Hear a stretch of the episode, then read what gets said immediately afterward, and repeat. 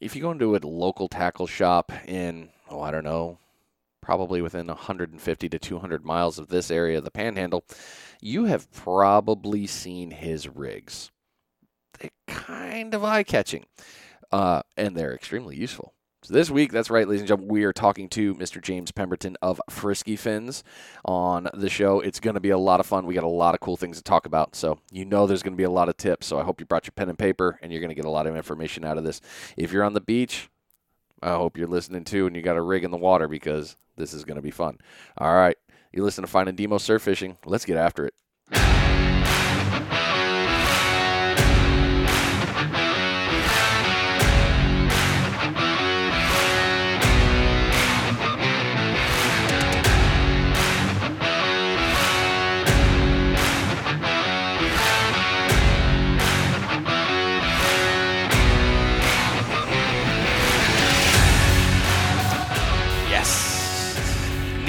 Week. The weekend is here. Well, I know when it drops, it's the weekend. So hopefully you're out there enjoying yourself. It's Friday. It's going to be a good day. Or wherever you are, whenever you listen to this, I hope you're doing well. I hope things are going great. I hope you're maybe fishing or you're just coming out of fishing or going to it. Either way, I hope everything's good. So that's right, ladies and gentlemen. Like I said in the intro, we are talking to Mr. James Pemberton of Frisky Fins. You can find him on pretty much all your social media outlets just by the name Frisky Fins. And if you don't know who he is or what he's about, what he makes, don't worry. By the end of this episode, I promise you'll be well versed. So, without further ado and delay, welcome to the show, James. Thanks for coming on, man. Thank you. Thanks for having me. Uh, couldn't. I've been waiting for this. Like we were talking pre-show, I'd be like, man, I know I'm going to talk to him. I'm going to talk to him. It's going to be great. So I'm, I'm a little bit I'm a little too pumped up. So oh, it's all right. I'm glad to be here. Glad to glad to finally be on with you. Oh, thanks, brother. All right, so let's just let's get right into it. Um, what got you into fishing? So fishing has basically been in my blood since the day I could walk. There are multiple pictures of me in diapers and even one in a stroller of me holding fishing pole, fishing. I, I have been doing it since before I could walk. Um, growing up in South Florida, I was born and raised in West Palm Beach, Florida, and started started being taken to local ponds and lakes, um, catching largemouth bass, brim, things like that, and slowly transitioned into saltwater when I got a little bit older and could handle, you know, catching a little bit bigger fish and it, it's been it's been a journey ever since. That's not a bad way to start. I mean, getting I mean, getting the cyclic knowledge when we're growing up, and you're starting out that way. Did that explain so much to me now? So now, now I understand why you're so good. Okay, well played. so you start. Yeah. So you started in the freshwater in the pond side. What brought you to the surf?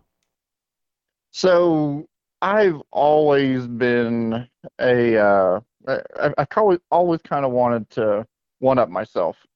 Um, freshwater was fun, catching bass, you know, brim, things like that. That that was always fun, but I always wanted the bigger fish. I always wanted the better experience. Um, catching Jack Crevalle was one of my earliest memories, and kind of it was in Lantana, Florida.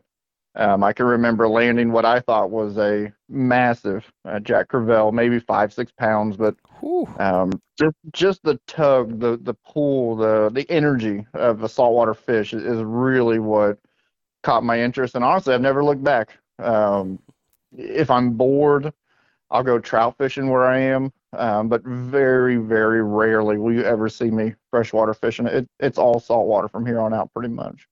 I'm not even a little surprised. And you know, speaking of that, I gotta digress here because this is a funny thing.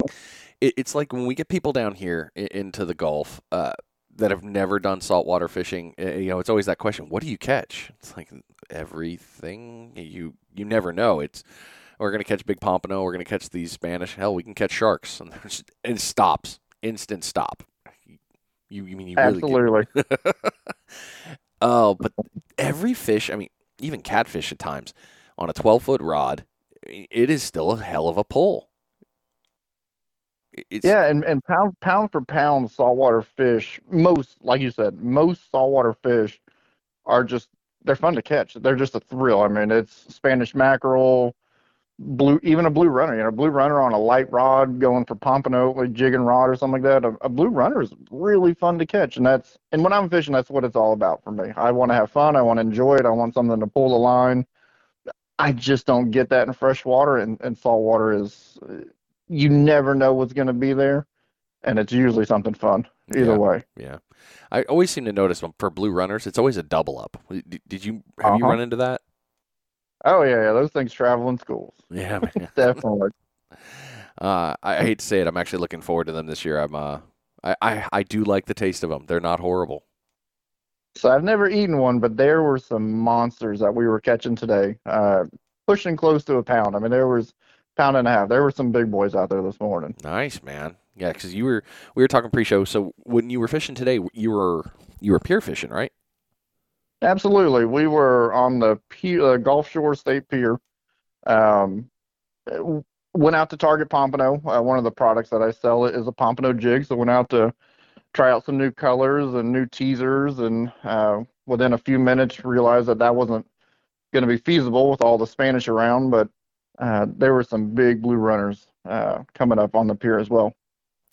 So now I gotta ask: Did the Spanish hit the the goofy? Absolutely, that's all I was using the entire day. Oh my gosh! Uh, oh no, t- they're gone. took the teaser off. Yep. So it, it took the teasers off because they'll they'll just destroy the the thread on the teasers. But half ounce uh, it seemed like they wanted. So I do a white with a gold uh, glitter, and then I do a white with an orange glitter, and they were they were all over them. Uh, working them kind of slow on the bottom, and usually hit them on the fall. They were they were all over them. So that was something that I, well, I'll personally admit, um, I've had problems with them in the surf. I've never taken them to the pier. Uh, I know that I've been told by other people, like, dude, just take it out there. It works. Um, when you're throwing it, when you're throwing the goofy jig, the banana jig, oh, I mean, how many other names for this thing? I mean, pompano jig. Wiggler jig. There's there's a couple of them. yeah. So when you're throwing these, um, I've heard you know what if you can do it kind of like a diamond jig. You can turn and burn it, um, but it's not as effective. Whereas if you're doing the jigging like you're just doing a pop pop pause pop pop pause, uh, even with a little speed, you're you're kicking up the dirt a little bit, and it's almost like a shrimp uh, profile, I guess, for the fish, and they just go right after it. And then when you have the teaser, it's just that extra little like, oh, I I want that. Um, how, how do you like to work the jig? So the my main technique would be I, I don't bomb cast them. Uh, When I'm on the pier, I, I cast maybe 20, 30 yards. I kind of want to keep it at, at a certain angle. Um, always let it hit the bottom. You want to use the you want to use the weight that'll get to the bottom fast, but you also want it to look natural. Um, three eighths and half ounce are, are my preferred. If I I if I have to fish a one ounce, that's kind of pushing it for me. Um, but I like to let it hit the bottom, pop it two or three times, and let it go back down. I, I don't move it again until I feel it hit the bottom. Um, like you said, your the idea is to make it look like a, a sand flea kind of rustling in the sand, or a little crab, or a little shrimp, and those are always on the bottom. Um, and with the teaser, I tie it on with a loop knot. So I do about a two inch loop knot, and 90% of your bites for pompano are going to come on the teaser. Um, if you think about the way the jig is moving in the water, the jig is heavier than the teaser, obviously. So when you pop it up, the first thing to go down is going to be the te- or the the jig, and then the teaser will actually float kind of on top. So when the pompano are feeding down, they actually strike the teaser more often than the jig. Um, so I actually feel that the jig color is the attractant, and then the teaser is actually where the hook really needs to be, and, and not as much in the jig. Okay. So when yours are tied, you do um, the hook isn't the same direction. You you do opposing sides, if I remember correctly, when I saw the last one. Yes. Right. Yeah, I do. I do the opposite. Okay. But it's you know that two inch loop knot is giving you that movement for a little bit of sliding because it's not a fixed point. It's going to move around, and, and you want it to do that. Is that Absolutely. okay? Cool, man. Yeah. Right. Yeah. So I've been definitely doing that wrong. A lot of us have it, it and and it's a skill. There's a lot of people that do it really well. I'm not one of them. You know, I, I I'm not a master uh, pompano jig user, but there are some people that it is a pleasure to watch them fish a jig. Um, it's there's just something about catching pompano on a jig. There's just it's a different bite. They fight different. It's it's hard to explain, but it, it's a thrill, I, and I love it. Oh man, I, I can only imagine with that. And, and I know a lot of the jetty guys are they swear by them. Uh, you know, they're out there with those, and they're just turning and burning all day with with a pompano or goofy jig, uh, just popping Oh, yeah. and going. I love it. So, I, you know, if that's if that's the only way that I could fish, I, that I'd be fine with it. oh, bold, very bold, sir. Well done. In the surf, um, a little bit different game because you know you got to get a little bit further out. Uh, but even in that first thirty, we know there's plenty of fish. We, we I can not. Yeah, I, I I find it amazing how many people overlook the first fifty yards of the the water area. Uh, Mhm. and throwing a jig in there, you're still looking at whiting. Um, well, hell, croaker will come in. We, even a red will probably go after it. Any any surprises um, have ever been reported to you on one of the jigs? Uh, not really surprises, but last year, um, I actually received a, a picture of somebody that caught an 18-inch flounder. Um, who, yeah, they were just bouncing it in that first trough, you know, kind of slow rolling it and put it right on top of one, I guess. Um, but yeah, it was a that that's a nice surprise. Def, definitely a nice surprise. Oh yeah, I mean flounder are curious as it is, but they're it takes him a second to go after something like that. Mm-hmm. Yeah, he, he just said he was slow rolling it, just kind of, you know, more of a tap tap pause. Um, and I don't think you need as much of a pause um, because it's more of a reactionary bite. But I guess he just kind of put it right on top of one, and you know, the it it took it. It's never a bad day to catch a flounder in the surf. No, no, definitely not. So let's move Flounder anywhere around here. Oh man, yeah. I've I've only, I mean, caught one keeper. The rest of them, you know, the accidental. Like, sorry, really sorry that Mhm. you were there. Um, Yep. but that's really it, it's a whole different fight too. It's it feels funny. It, it doesn't. Yeah. It, it just doesn't act like anything else. Yeah, and you got to be patient. You know, that's the. I, I think that's where I and a lot of people, even when you're live baiting for them, you gotta uh, just just slowly move that mud minnow or you know whatever lure. It's just it takes so much patience, and I, I don't think a lot of people have it. Honestly, I don't. I don't. I don't target them. I mean, mine mine was on a crab knuckle uh, on the bat on the bottom part of my pompano rig. So, hey, eat it, go for it. I'll, I will bring you in. Absolutely. So let's continue on about your uh, your fishing styles. When you're gonna go out, uh, when you're basically at the beach, what do you look for when you're picking a spot to fish? So I am not an early morning person. I, I am never there. I am never there at first light. I am never there 30 minutes before first light. So when I get there, honestly, I'm looking for open beach. I'm looking to get away from people. Uh, and if there happens to be a cut or a good rip somewhere, obviously that's where I'm going to fish. But I'm more or less looking to be far away from people and just kind of secluded to myself. Um, I, I think that in certain times of the year, location is key, absolutely key in the middle of summer where the fish are very far and few in between, but right now they're everywhere. And my goal is to just enjoy my time on the beach to get away from people. All right, good call. I like that. And yeah, yeah, you're right because they're everywhere. And we love you guys. are. We love you guys for going to the beach. We do. We have no ill will towards you. We just want to be away from you because you're spooking all the fish and getting in Exactly. Exactly. Yeah. So- Um, you know, obviously, I want you know if I can if I have it perfectly, it's away from somebody, deeper pocket, uh, sandbar. I like having a deep sandbar personally. Um, I don't. I like you said earlier that first 50 yards. I think it's very overlooked. So if I can fish, if my first sandbar is 75 yards away, I'm fine with that. I don't need to cast over that sandbar. Um, I, I fish close anyway in general, so I like I like a deeper sandbar. Preferably, there's a little outflow there, and away from people. I mean, I can't stress how much I enjoy being away from people when I surf fish. I mean, I'm kind of thinking you're you're saying something here, but yeah. Uh, but where you're at, you I mean, you're normally in Alabama when you come down here and visit. You're you're normally over on the Gulf Shore side. Um, if I'm not mistaken, I think I'm right, but I could be wrong. Yes, sir. Okay. Yep. You, you you've got a lot to contend with with condos and um, homes. So I mean, you're you're fighting either way for the most part, right? Absolutely. Um, and, and there's still there's still some spots. Um, you've seen my cart. You know, I have, Yeah. I have the big four wheel behemoth.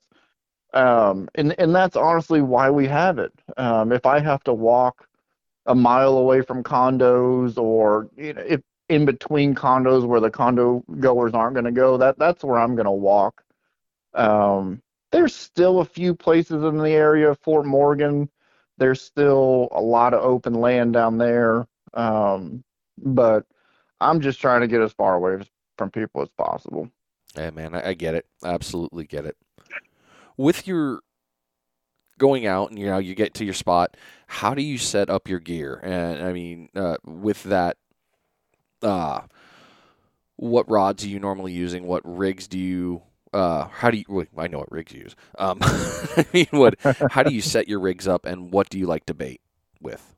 yeah, so i if, if it's just me fishing um, i take no matter what i take six rods every every time i go to the beach if i'm planning to be there for a while i take six rods i take two 12 foot two 11 foot and two 9 foot um, all custom rods they're all all made by all made by me um, on ninja ninja tackle dagger blanks.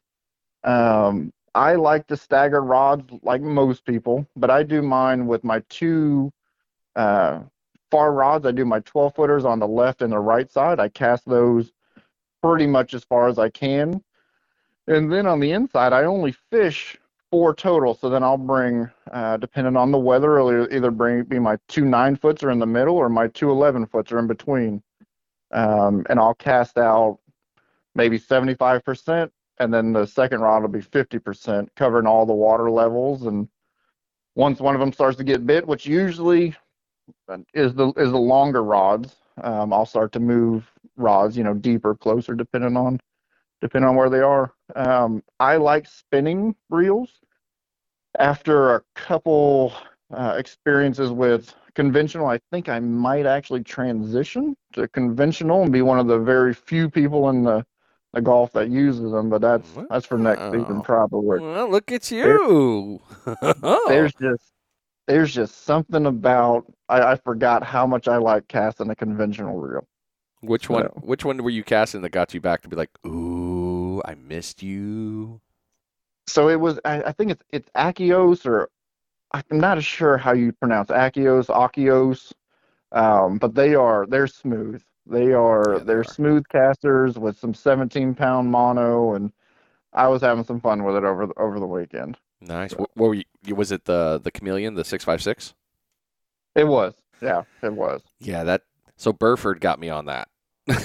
Mhm. and I I, uh, I won a rod from him and uh, it- a rod and reel combo, and it came with a six five six, and I I, I know I, I got twenty five pound hybrid line on there, and I'm like I just can't figure it out, and now I'm realizing after talking to more people, like dude, you're just no, you- need different line, you need to do this, because if you do these all right, it's gonna go a country mile.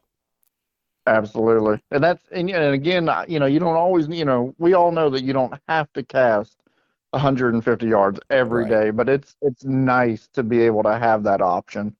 Um, everybody laughs. I don't get in the water. I, I am not somebody who steps foot in the ocean. It's there's sharks in the water, and I, I respect that, and I don't get in. So I, I need every inch of casting distance I can get um, to make it to the backside of that bar. So. It's like talking to myself. Like, no, no. Up here, I'm the apex predator. In there, uh, uh, I, I went down a couple rings. Uh, you are I, you are speaking my language. I do. I, I probably haven't been waist deep in the ocean since I was ten years old. I just won't do it. Uh, it, it was for me. It was my late 30s, early 40s, and I was like, no, I'm good. No, I'm gonna stay here. Appreciate you. Yeah. Uh, and then as far as bait goes, um, over here in, in Alabama, shrimp just seems to work. Um, I've never surf fished anywhere else that shrimp works so good for pompano. Yeah. Um, fish bites, fish gum, I think they're about the same as far as what you get out of it. Um, fish bite seems to last a little longer on the hook. Fish gum seems to attract a little bit quicker. So it just depends. If I want to throw a rod out and not touch it for 45 minutes an hour, you know, fish bites is going on there. If, if I don't mind, the fish are kind of hot and heavy, and fish gum's probably going to go on the hook. Um, I've tried crab knuckles, haven't really had any success with it. Um, and I'm a little too lazy to pump ghost shrimp. If I could buy those from a bait shop, I would. But it's mainly a synthetic bait and shrimp for me. That's that's what I'm fishing. Hey man, yep. Hey, hell up and down this line here, you're that's a lot of things what you're going to see up in this area. So Mhm. if y'all are coming down here, really, there's a reason the bait shops keep fresh dead shrimp. Yep. Oh yeah, I mean that's useful. that's key. Yep. And it catches everything. You know, it'll it'll catch whiting. Um, you know, I, I hate to say it, but it'll catch catfish. It'll catch blue runners. It'll catch ladyfish. It anything that's swimming by. If you're out there just to have a good day and you got family, friends, you throw a piece of shrimp on there and a little bit of synthetic bait, you're gonna catch something. I mean, that, you're gonna have some fun. Mm-hmm. Ah, you ain't wrong. That's for sure. Yeah. So, what has been the most impactful thing that you've learned about surf fishing? reading the beach. Um, I used to be that person that just walked out and casted where it looked fishy, you know, quote unquote. yeah. Learning how to read the beach and really seeing why certain people uh, caught more fish than others when there was you can i mean i'm sure you've seen it. You can be in the middle of six people 20 30 rods in the water and there's one guy who's catching fish. Um he hopefully you know maybe he just lucked up and walked into a spot but reading the beach reading the outflows reading the currents it it has changed pompano fishing for me. Um and I say that in a, I think this time of year, you, you know, right in the middle of the run, I don't think it's as important. I always think it is important, but in June, July, August, when they're the fish are so scarce, if you can be in the right spot, it gives you ten times uh, the. You know, I- I think you're going to be so much more successful if you're in the right spot in certain times of the year. Yeah. Uh, speaking of that, so let's talk about this for a second because reading the beach is so important. And I, I know this is a podcast; we don't have any visuals for you people, but um, this is something I do, and I wanted to see if you do the same thing because I think you probably do. Because most of us uh, that I've fished with or fish around, they say the same thing. So you walk up and you you've got the outflow. You know, you can see a decent cut in the waves. You you know, it's not crashing. So you're like, okay, I know I have a rip here. Um, if I'm close to that rip, I'm normally bombing left of it and right of it, and I'm not bombing the center field of it. Absolutely. Okay, so Yep. you do the same thing. Yep. The I, I mean, in my just in my opinion, I feel that the water gets pulled out and pushed left and pushed right, and that's where everything's getting pulled. That's where I want my bait to be sitting. Um, if I was the you know, free line of bait or maybe put a, you know, very small uh, egg sinker and let it roll with the current, I might try in the middle. But everything is getting pulled to the left. Everything's getting pulled to the right. There's no reason why my bait shouldn't be in that in that outflow right there. Yeah, makes absolute sense. Uh, I- Yeah. I think it's the one one of the easiest misconceptions that I've come up with. Uh, that hell, hell for me, when I first started, when I was looking at rips, was oh you got to bomb the rip dead center. It's like no no no no. You want to be to the edges because those fish are hiding on those edges of that. Now, now granted, it's not a deep cut and super highway. You, you've got a bit of it, but you're gonna want to bomb the sides. Yep. Yeah, absolutely. You know, the, the fish the fish want an easy meal. They don't want to sit in that turbulent water and they don't want to fight the current, the rip current. They want to sit on the edge and wait for it to get pushed to them. Yeah, those poor coquina clams just getting sucked out, just w- waiting for a pompano. they, they really do. Yeah. Mhm. those poor fish. Well, speaking of those poor fish, oh yeah, mm, I love that sound. Oh, yes, that's right, ladies and gentlemen. This is your first bait check call for today. It has been 25 minutes. That means it is time to reel those lines in. Well, that's what I do. That's me. Uh, but get that bait checked. If it's still good, awesome. If it's off the hook, hey, get it back on there. If you had some shrimp on there that came off, perfect time to retip it. Get that done, throw it back out there. This number one bait check was brought to you by Ninja Tackle VA. So, Ninja Tackle, as we're talking about it, which is kind of convenient, um, James builds on their blanks, but uh, they have so many more things besides just rods. They've got rods, reels, rigs, apparel, and uh, some other fun things, which we can talk about another time. But head on over to Ninja Tackle VA.com and you'll be able to find all those things at your fingertips, waiting for you to get to use. All right, back to the fun now. So we nailed that one. Uh, let's talk about your rods, which is actually a perfect segue. Man, things are just getting better here. Well, actually, kind of a double. What came first for you? Was it the rods or the rigs? Rods. Okay. Um, I've been building rods for myself, just kind of getting into it for probably 15 years. Um, you know, 13, 14 years, somewhere in that area. But it was definitely, definitely the rods. Um, I've, I've always really liked, really liked doing those. Okay. I know this question wasn't on there, but now I'm going to ask it. What was the first rod you made? so I was actually thinking about that a little while ago. So it was a complete mistake and a complete disaster. Yes. It was. I know. I still have it, so I, I'm That's even- never going to get rid of it. That's awesome. Wait, do you still fish Well- it though? No, no, there's no way. I, I would never, never take it out of, of the garage ever again. Okay.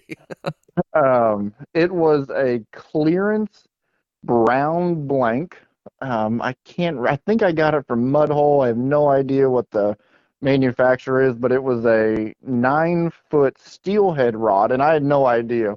You know, when I first started building, what you know what I needed, and um, it was a brown blank, and I put the reel seat upside down. It was it was a casting reel. I put the reel seat upside down.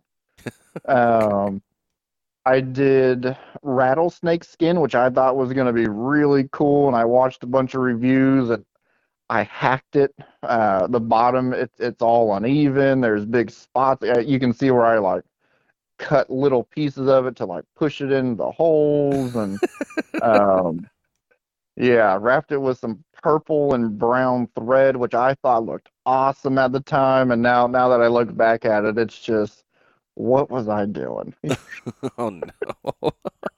but it caught fish.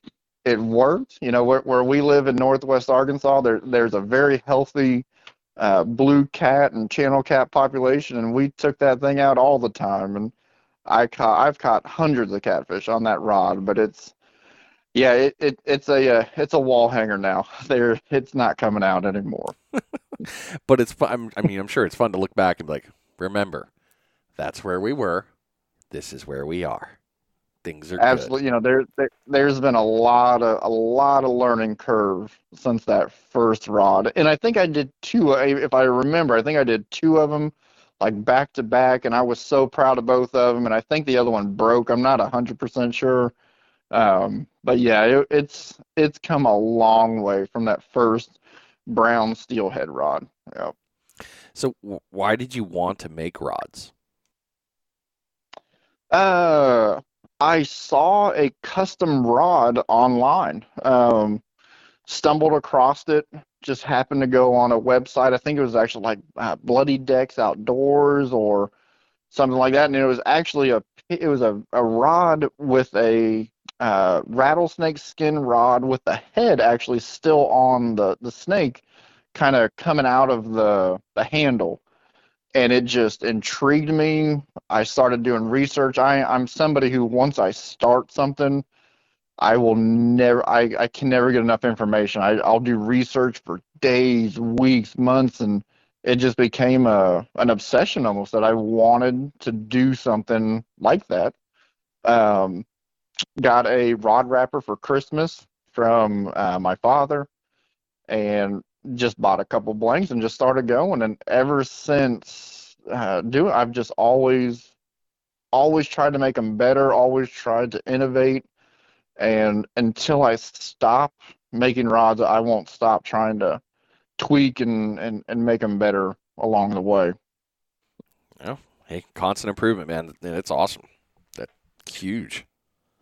Well, and in rod building, there's just there's so many small tips and tricks where even now, I see a builder who's been building for 40 years, and it's like that makes so much sense. Why haven't I, you know, why haven't I been doing that? And it, it's it's just there. There's so much knowledge, and just like most fishing communities, the rod building a lot of the guys are willing to share their secrets and their tips and uh, there's just so many good rod builders out there to to give out the you know the information that that we all need basically see and i was just thinking of asking you how secretive the uh, the rod building guild is uh, you know in the back channels there how, how quiet y'all are if it's a, an open forum that's really cool that you guys share information though yeah, I, I think it used to be, you know, pretty hush hush on certain things. Um, a lot of the old rod builders are they want it to stay alive. Um, it's kind of what I've seen in the community. They really want rod building to to be around. So they're they're there's a few things that they're just not giving up just yet.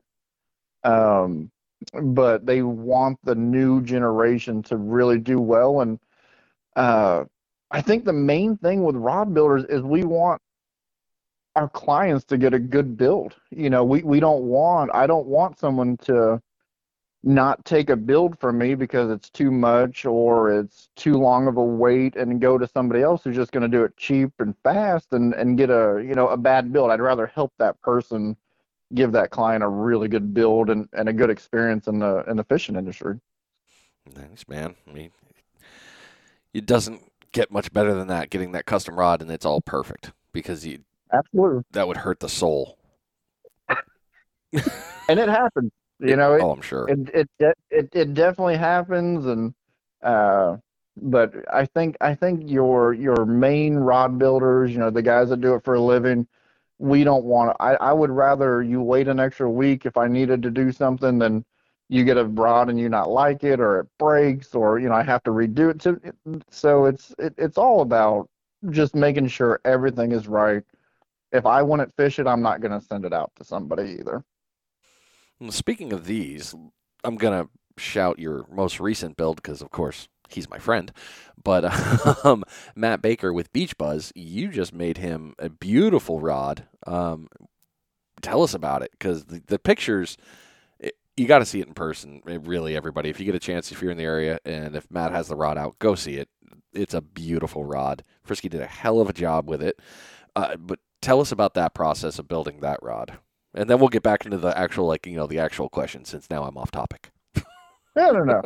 So, uh, so there's a backstory to that. So actually, Matt Baker, uh, my wife, she she loves to go to forts and she loves to go to all military things, and, and we weren't allowed to get on to uh, a base. So he actually had his father take. It was I think it was his his wedding anniversary. Yep. Took me and my wife to to Pensacola uh, Air Base, and we got to see everything. And so, kind of as a thank you, um, I wanted to build him a rod. So he kind of gave me a few ideas. Um, you know, we went back and forth for a few days, and he asked if I could put the, I believe it's the naval aviation wings on there, and um, I found some small stickers, some some different decals, and um, I really wanted to make the rod special, so I went out and had it painted uh, the same blue as the uh, Blue Angels. So that that's the kind of the theme of the rod was he wanted something to represent Pensacola, and uh, so we went with a, like a navy blue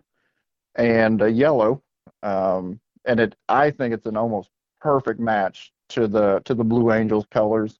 And then that decal, that that was the hardest part was, was finding that decal. I think I ordered, I ordered probably eighty dollars worth of decal. you know, I just I needed the right size, the right color, and it. I think it matched almost perfect. Oh yeah, So I was very happy, very happy with that one. yeah. It, it's a beautiful rod. You, you did an amazing job with it. Yeah, you did the wings perfectly. Yeah, I, I remember. I was looking. I was like, yes, yes. Everything about this, yes. So Yeah. I know he's. No, it, it turned out really well. I asked him, "Are you gonna fish it?" He's like, "Oh," and I was like, "Man, you gotta fish it. it. It's a work of art. I get it, but it's gonna be the lucky rod. It's gonna be the twenty-inch pompano rod."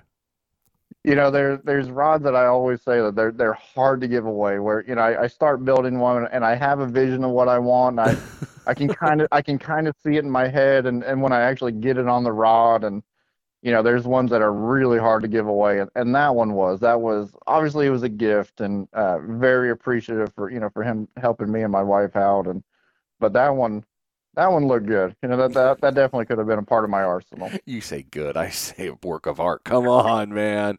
I can understand falling I in love with that it. baby right there. That that would be a hard one to be like, just take good care of her. Remember I her. appreciate it. How did you end up deciding on what blank to use? Because I know you use Ninja Tackle uh, blanks, the dagger Yeah. blanks. What what brought you to that's the blank I want? Uh, so as far as the dealing with Ninja Tackle, we've just become really good friends, and and I, I love the blanks. Um, he spent years um, doing research and design and really coming up with, with what I consider one of the premier blanks uh, in the industry, but there's not a lot of them. Um, that there's there's it's a very very small market for surf fishing blanks. I mean, honestly, there's if you want a seven foot inshore rod, I have 30 different options I can give you, and, and they're all very small, minute differences. But in the surf rod industry, there's really not a lot of options. Um, so I've just I've fallen in love with the blank and, and I push it to my customers. I don't get a kickback from Ninja Tackle or anything. I just I believe in their product. Um, they are a little a little on the heavy side um, as far as action. That that 12 foot rod will handle anything from bull reds to pompano. Um, but if he wanted, there is another option out there. There's a couple options for a much lighter action. But I just I, I don't think there's a better all around blank than the Ninja Tackle Dagger. 11 foot, 12 foot nine. I, I just love them. Um, and I'll, I'll go over options with the customer. You know, this is what you can get from this company, and this is what I can get you from this company. And we just decided that that was the best option for what he needed. You're damn right, though, man. I mean, he has a hell of a rod. I have, well, I have two now, I guess I could say, because my other one's shipping. So I finally have two daggers because I've finally grown up out of my starter rod series and realized, hey, I can actually fish. I guess I should buy some different gear. um, so I, I now have two, and I have one nine footer, and the nine footer has just blown me up when it comes to being throwing lures real quick. Um, yeah, it's uh, you couldn't ask for a better set, and Matt did a hell of a job because I, I can't wait. We're gonna do a, a podcast on Matt. Um, I'm gonna corner him, and he knows I'm gonna corner him. Um, Yep. But yeah, you're right. It, it's a phenomenal rod all around. I've seen, I mean, hell, I guess almost every species in the surf so far caught on it, and Yeah. it just takes it all day. It's not. It doesn't I- hate it. Absolutely. I, I've taken my 12 footer, you know, my custom, you know, custom built, and I, I've been able to throw five ounce Sputniks and, and catch, you know, good pompano. And then we've also taken it down to Mobile Bay and caught those door, you know, those uh, uh, car sized um, stingrays out there too. Same rod, you know, completely different application, just changed out the reels, obviously, you know, threw some heavier line on it, but they are, they function for pretty much anything that you could catch in the surf. You know, I wouldn't say you want to go out and catch a 10 foot, you know, tiger shark or anything on it, but anything that you can basically catch from 150 yards off the beach, it'll handle it no problem. Yep, absolutely. What is the process in designing a rod? Um, it's a lot of what the customer wants. Um, I'm actually doing one right now where I've had a a customer sent me over a uh, a, a picture actually um, multiple different color. It's kind of like a like a like an oil painting almost and they're wanting me to match that as close as possible on a rod. And it's so you just go back and forth on kind of what the the biggest thing is is color. Um, color plays a big, you know, there's certain colors that go really well together. There's certain colors that don't go well together. Um, we could do, we could talk about this for hours, but it's if you want a lightweight blank, if you want heavier grips, it's it's really what the customer wants, and then I kind of reel them in um, on no pun no pun intended. But, um, yeah. Um, if you have a general idea of what you want, I can really help you, um, you know, get through that process. But there's a lot of times where my customers just say, "I love what you do. I trust you. I like red. Build me a rod." Um, and those are the funnest builds to me because I get to have no rod's ever the same. Even, even though the wrap might be similar, the the thread counts are different. The you know the the small dragon scales are going to be a little bigger, little. They're all a little different. Um, so that that's I really enjoy that the freedom of, of those builds as well. Dude, you're an artist. You know that. I try. uh, I, I have yet I've yet to see a rod come from you that isn't an automatic stop, and the first word is "ooh." well, I don't post them all, so. Oh, I know. I, so I've had a few years around me. I, you know, you were very, very generous, and still thank you to this day for hooking up Panhandle Surf Fishing for our when we got to ten thousand members, um, and you hooked us up with a rod, and yeah. I got it, and um, Alan Blake he won it, and we were talking on the phone, and I was joking with him. I was like, "Oh man, your rod just fell off the car." I, I, I, don't know what happened. I'm so sorry. And he kind of paused and he just laughed. He's like, I swear, wherever it is, I will come get it. I don't care. well, funny story. That happens a lot when I ship them. They just randomly fall off the map and sometimes take 20 or 30 days to get there. But yeah. I mean, they've always gotten there so far. That process is already, I mean, I, I can only imagine how terrifying and gut wrenching it is putting it in that PVC and just doing the please make it Please, man. You you are you are not joking. There there are some days where actually the rod that I had shipped to get painted for uh, Beach Buzz, it it took over 40 days for it to arrive. Um, and I had filed a complaint and everything. You know, I was already getting my money back, and then it just randomly showed up at the guy's house who was painting the blank for me. Yep. I, I had already sent him a second replacement and everything. So it's it there, there's some there's some miscommunication somewhere. Well, but. it doesn't for us. So this is something I found out with my local post office. Um, I had a rod shipped to me. Um, it was the winning rod from Burford. He sent me the Akios rod, and I kept getting notifications. Hey, it's here. We couldn't deliver it. what do you mean mm-hmm. you can't deliver it? Uh, and I'm thankfully on a first name basis with my mail carrier. He's an awesome guy. He does really good stuff. Uh, finally, I was home one day early enough, and I was like, "Bro, what's going on with my rod?" And he's like, "Oh, hey man, I'll be honest with you. I can't get that thing to fit in the truck." and I was like, "Well, you could have left a note or something. You know, I'd have come got it." And he's like, "Well, you know," I'm like, "Look, it's cool. Um, I guess I'll figure." He's like, "Don't worry about it. I'll make sure it gets here tomorrow. I promise." And he did. He got it to me the next day. So yeah. when Matt sent me my dagger, um, I was following the note. I was watching the notifications, and I saw it had arrived in Navarre. So I drove to the post office, and I was like, "This package is here," because uh, I, I knew I knew what was going to happen. I knew I was going to be told, "Hey, it's delayed." And I walked in, and uh, again, I know several of the people at the counter. I don't know how this happened, but I know most of the people at the counter. And Dwayne looked at me. And he's like, "You got a rod here?" And I was like, "You know, where is it?" He's like, "I'll go get it." And I, I took yeah. it home. So I've I've come to that point now when it comes to a rod. If I'm tracking it, if it makes it to the carrier facility local, I'm going to it because I, I, mm, I want. I'm impatient, but I know fitting those tubes in those trucks that is a challenge for them. Oh yeah, oh 100 percent. It's yep. terrifying too. mm-hmm. How long does it take to make a rod? Um, and I know that's kind of a broad question. So once you have the idea sketched, everything's good to go, and you're about to put it, you have got the blank lay down, ready to go. What is about the normal time frame? Would you say? So rod building is about waiting.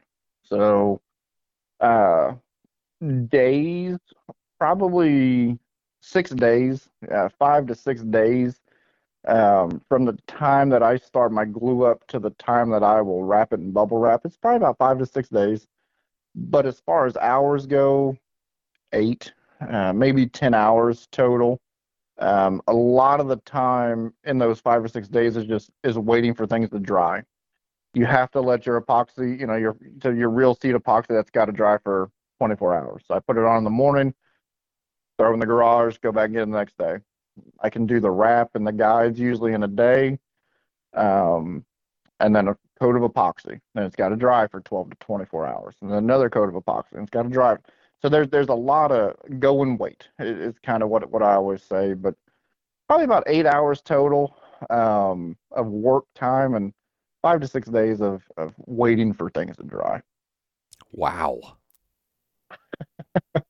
I do multiple at a time. You you know usually it, I usually do two rods at a time is kind of my kind of my thing, and then um, when they're on the dryer, then I can start another one. So um, yeah, I'm I'm constantly going. I'm I'm booked out about three months. You're pretty constantly right now. So um, there there's a lot of waiting, unfortunately. That's just part of it. You know, you, you can't expect it from one person to be like, oh, hey, where's my rod in a week? I mean, you yeah, you can get a rod in a week. You're not gonna like it.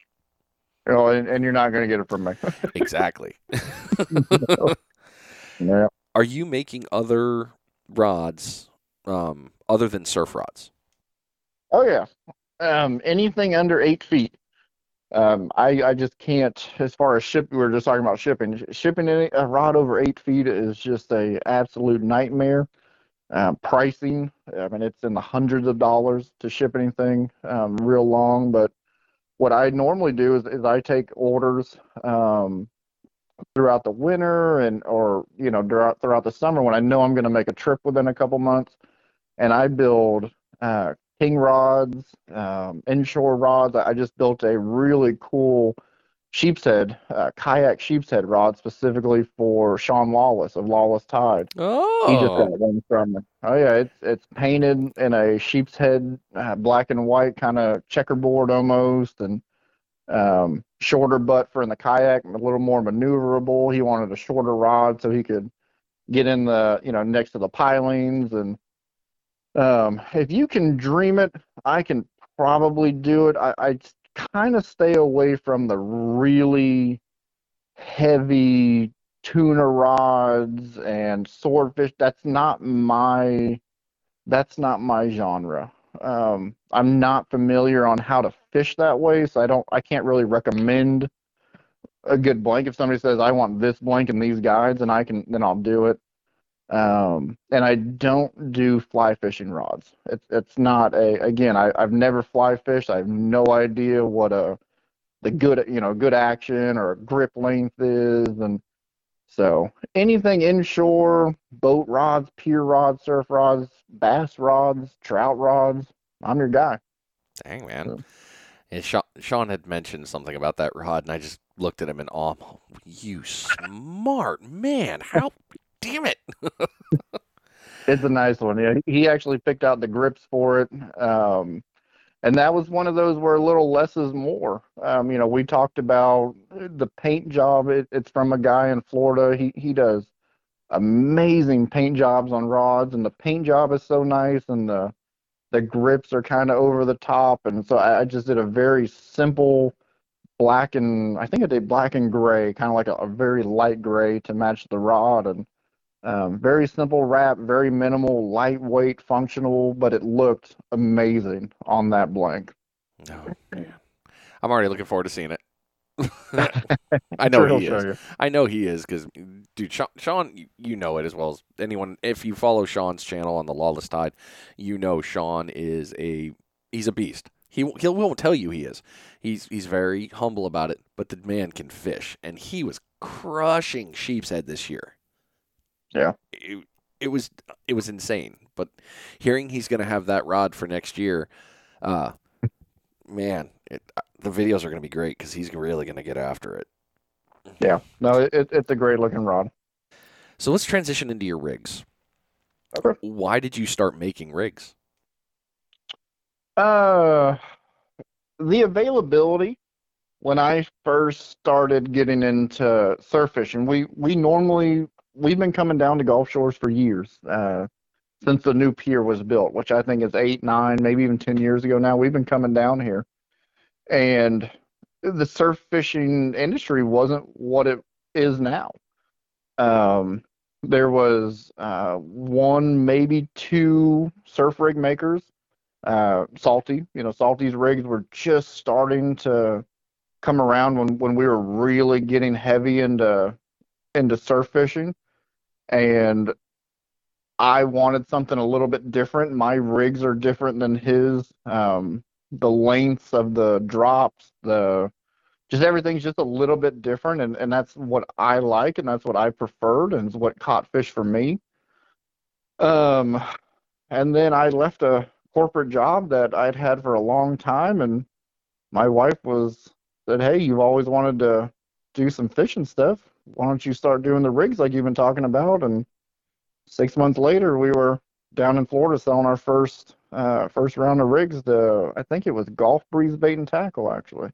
Uh, sold sold a bunch of rigs and actually sold them a couple rods, and it was a heck of a way to start it.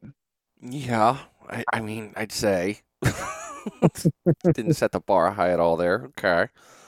Yeah. Mhm. Even uh, with that, uh, well, now that I see it, it, it is that time. Oh, yeah. Second bait check. Oh, I'm, I'm hoping whoever you are, if you're out fishing, oh, just, oh, it sounds so good. I hope you caught your limit by now, and you're probably listening to this on the car on the way home, or you're really close to your limit. That's even better. Well, kind of painful, but either way. The second bait check today is brought to you by Gomexus. Uh, Gomexus knobs, power knobs, they are great. I've got them on pretty much every one of my rods now, that, or on my reels now, now that I think about it. Uh, if you're looking to get your hands on one, go to Gomexus, their main website, and uh, we have a discount code. It's SURF, S U R F. Putting that in, you'll get a discount, uh, 10% discount on Gomexus knobs. Great product, good fun stuff. So you got them into the bait and tackle shop. So you started Gulf Breeze Bait and Tackle. What goes into your thoughts into the de- um, into the designs for your rigs?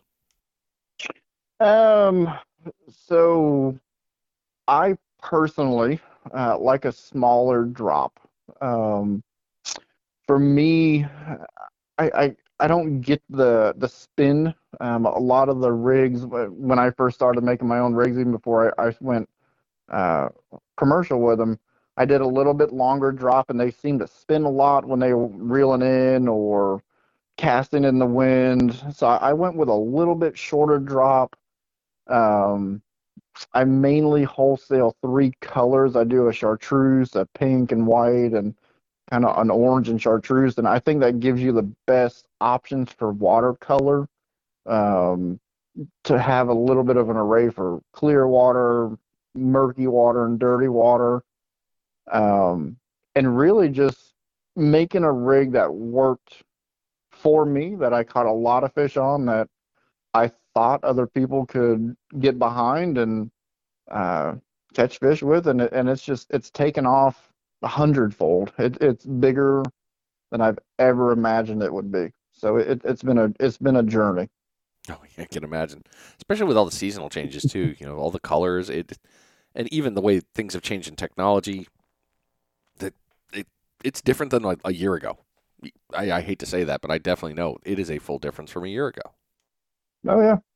Well, and there and there's a few of us that you know we keep trying to innovate and we keep trying to do different colors and uh, different float styles and know obviously I just released uh, publicly I just released that rattle rig you know a couple days ago and just there, there's just something about trying to make something that'll help a, fisherman. Um, I've always wanted to try something with a rattle. I've always, wa- you know, sound is always good. Putting beads next to the floats, they they clank around a little bit. Um, so I said, why not put a rattle in a rattle in a pompano float? And six months later, we have a rattle in a pompano float. That thing's gonna be dangerous. I think so. I think so too. Uh, I'm, I mean, I'm not saying it's tied up yet. You know, no, actually, it is. I did tie it up. That I tied it up last night. Now that I think about Good. it, I did tie it up. Oh man, yeah, because that's happening this week. Do Good. you, do you think that the drop length matters? Um, so if you think about the, I, I think people overthink a lot of things. As far as for the fish, if you are if you're casting 100 yards and you're you have a 10 foot rod, that angle on the line is almost straight down when you have uh, when there's bait on it. By, by the time it hits the bottom, your Sputnik or your sink or your pyramid sticks, and you put a little tightness in it. It doesn't matter if you have a 24 inch loop or a six inch loop. I think it's going to be almost near the bottom anyway. Um, I think a little bit longer loop gives you a little more motion in uh, the current and a little bit choppier water. But for me, the downside was the spinning, uh, getting that line tangled around the, you know, my main line or it coming back and uh, the hook being turned inside out or um, so that's why I personally like a shorter loop, but I don't I'm sure it does at, in very clear water and when fish are being like extremely finicky, but 99% of the time, I honestly don't think it does. Honestly. Okay. Man. See, people, you've got freedom right there. I'm sure there, I'm sure I can already see, you know, there's 20 people on their keyboards right now that I don't know what I'm talking about. And, but Mhm. it's, I've caught thousands of fish. I've, I know the rigs have caught thousands of fish. It's, I really, I don't think it's enough to, to worry about it if there is, if there is a difference. Yeah. I buy that.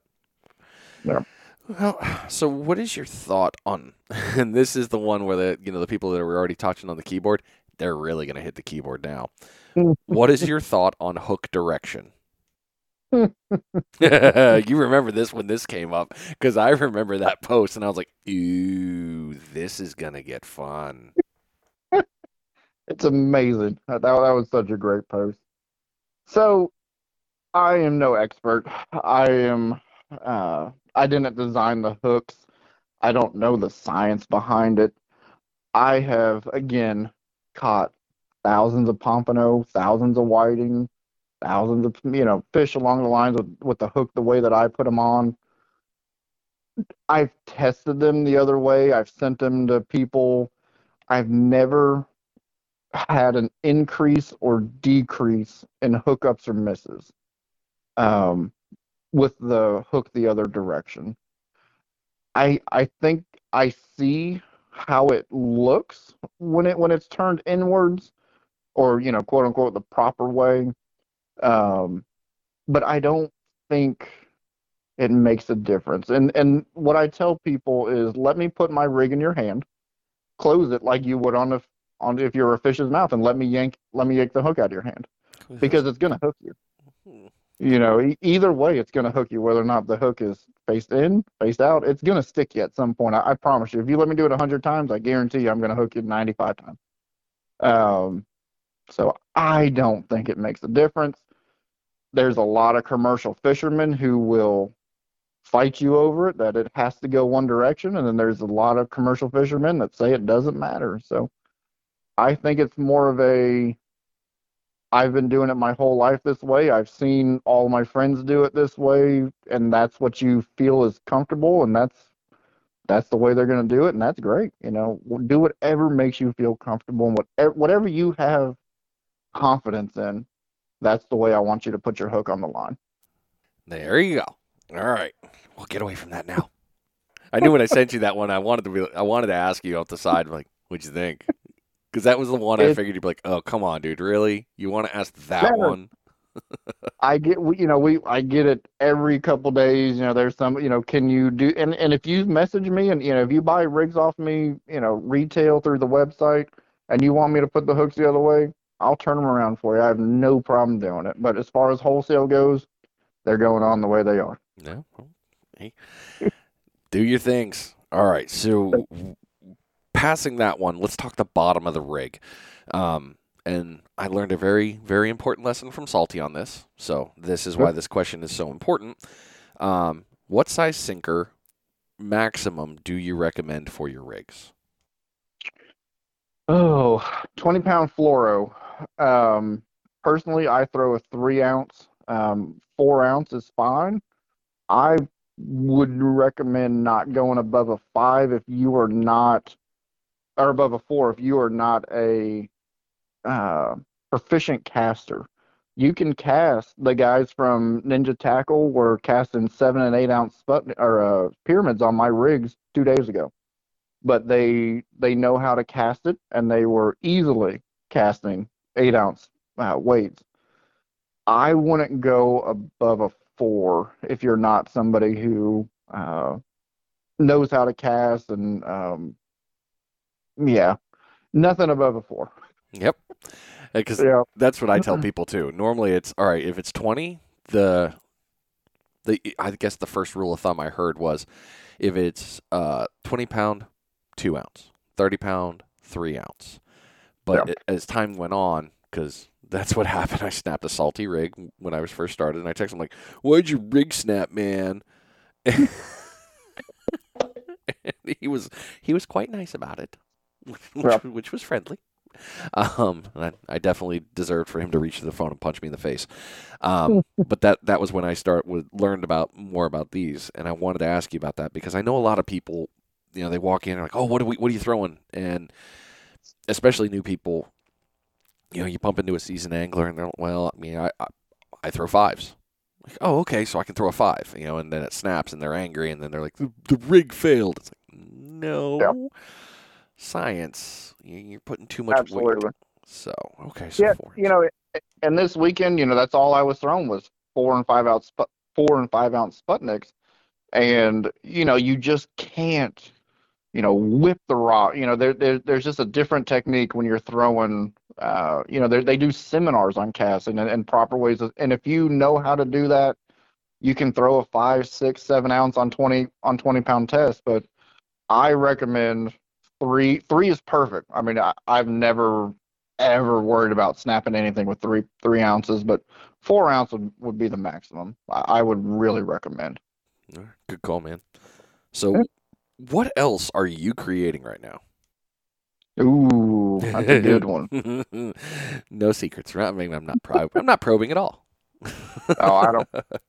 I, I am I am not one of those people. If somebody ever asked me, I, I would tell them. Obviously, we just came out with the rattle rig. I, I think that's a, I think that's going to be the new thing. Um, we spent a lot of time getting that right. I mean, it's a whole process of, you know, them molding a, a special float inside of the float that I use, and um, we went with a couple of my more popular colors, but next down the road there there might be a new uh, pompano jig that uh is designed to let's call it agitate the water or and the sand when it's jigging um there's a new there we are working on a new design for that and there might soon maybe next season maybe next spring uh, there might be a a retail style rod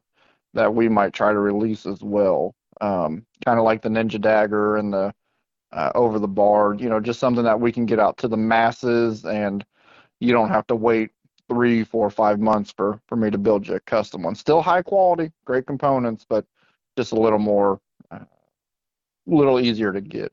Congratulations, man. That's awesome. Yeah.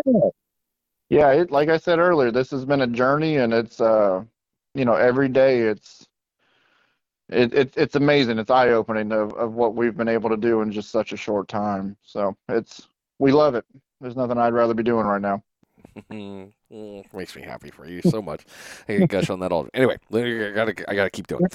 What is Yep. your next goal? Next goal is to hire uh, some people. I am actually, I have reached during this trip. I, I've always been able to just work 16 hours a day, seven days a week. Some days working 18 hours a day. Um, just around the clock, tying rigs, pouring jigs. I've been able to keep up. And this this year, I have finally hit that point to where we are big enough and selling so many rigs that I, I finally have to hire some people to tie rigs. Um, that's my next goal is to get a couple full-time, part-time rig tires and uh, just keep producing at a high quality uh, and at a high rate, but maybe me not work 18 hours a day, seven days a week for months at a time. Uh, you know, they they they said uh, open a business that'll be fun, and you know it's it's great, but there there's a lot of sleepless nights that I stay up and tie rigs so that everybody, all my shops can get them on time. Mm-hmm. That when you said that, that was the first thing I thought is, yeah, open your own job. You know, you're working from 40 hours a week to working 24 seven. It's called, it's going to be great.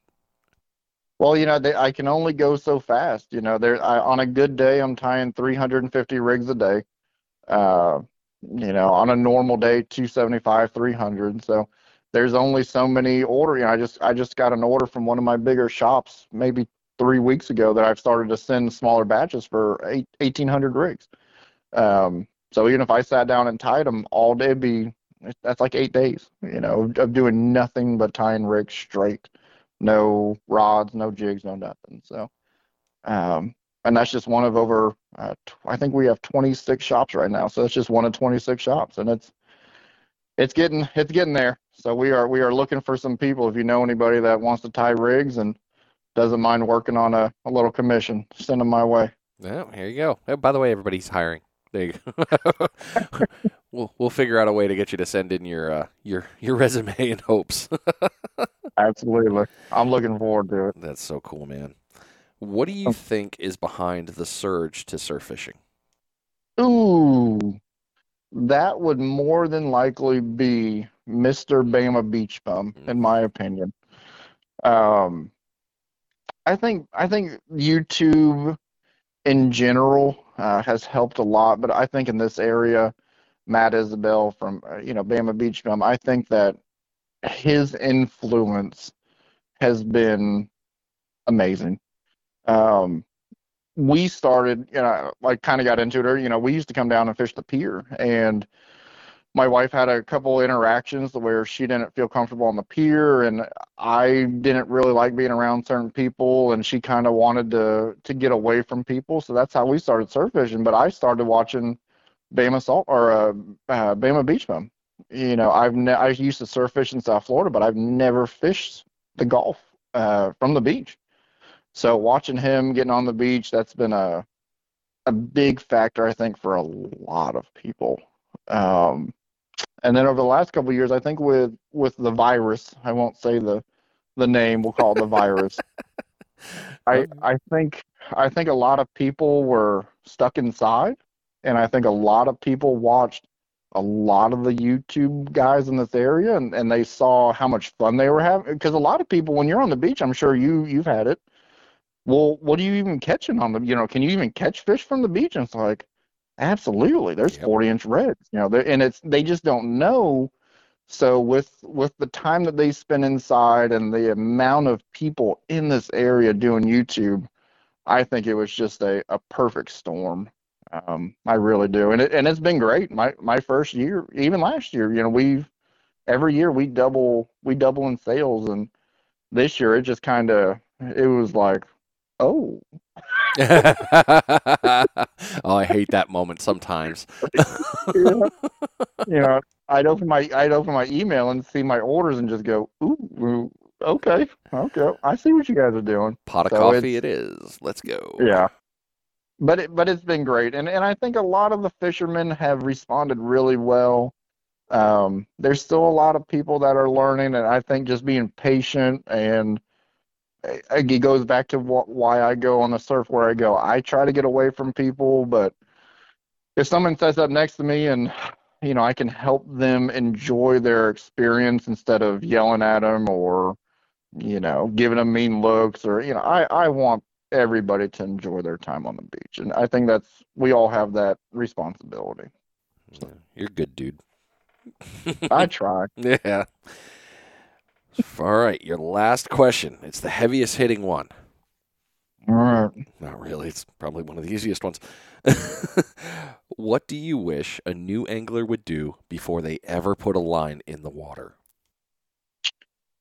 Ooh, so that is, it is a little a little hard. It is. Um, I think two things.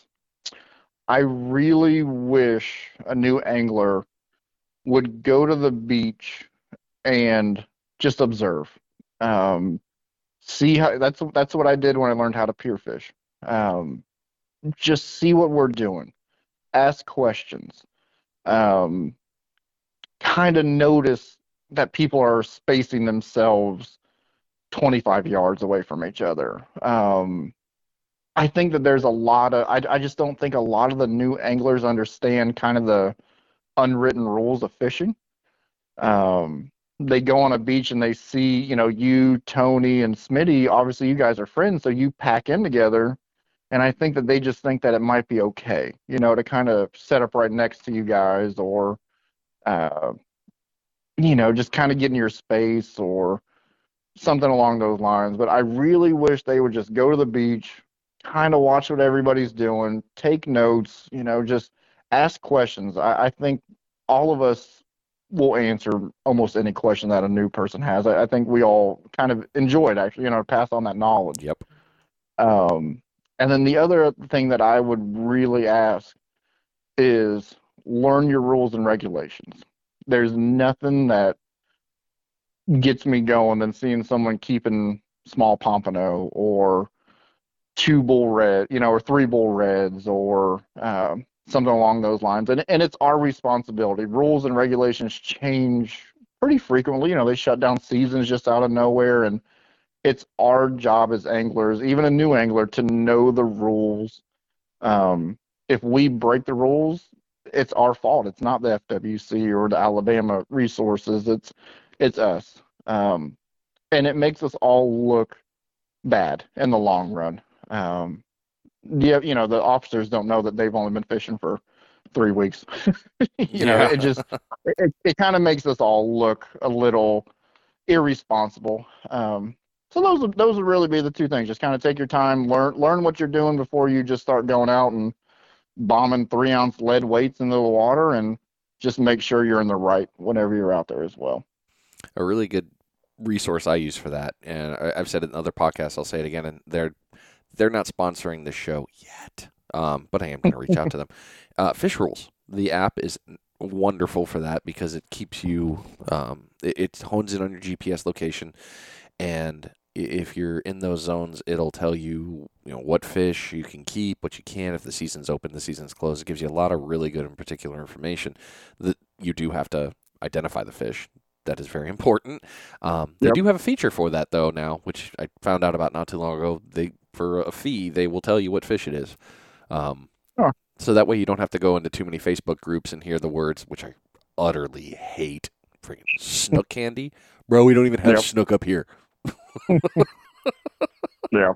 No, I, I use I use fish rules. I mean, it, it it's on my phone. It's on the home screen. I, I use it all you know because going and it's it's not as much Alabama, but I don't fish Florida a whole lot. And since we are so close, you know, I mean, there there could be a day where I just I drive 15 minutes to the east and I'm in a completely different fishery. Yep. Um, and it and I I don't fish year round. Um, I'm sure when I'm down here full time, it'll be completely different, but. I, I mean, I know flounder season was closed. You know, it was a weird year, and sea trout was closed in certain spots, and that's all. That's all on fish rules. Mm hmm Yeah, that one. Mhm. There was a couple of crazy ones. Um, I mean, just across state line, you couldn't do this, but if you came to Florida, you were fine. Absolutely. Oh, well, you know, and different lengths of pompano you and limits, and you know, there's Yep. somebody who might get a, you know, they might fish Florida and go over to Perdido Key, or you know, go over the bridge, and you know, then they're they're in they're in the wrong. You know, they're keeping six fish instead of three, and they're they're too short. So, you you just got to be you gotta you gotta know what you're doing, and and I really I really think that's a big thing because it makes it more enjoyable for everybody. nobody wants to get a ticket, nobody wants to get harassed, you know, by the the state park people and the you know FWC, and it it just it it'll make it so much better for everybody involved.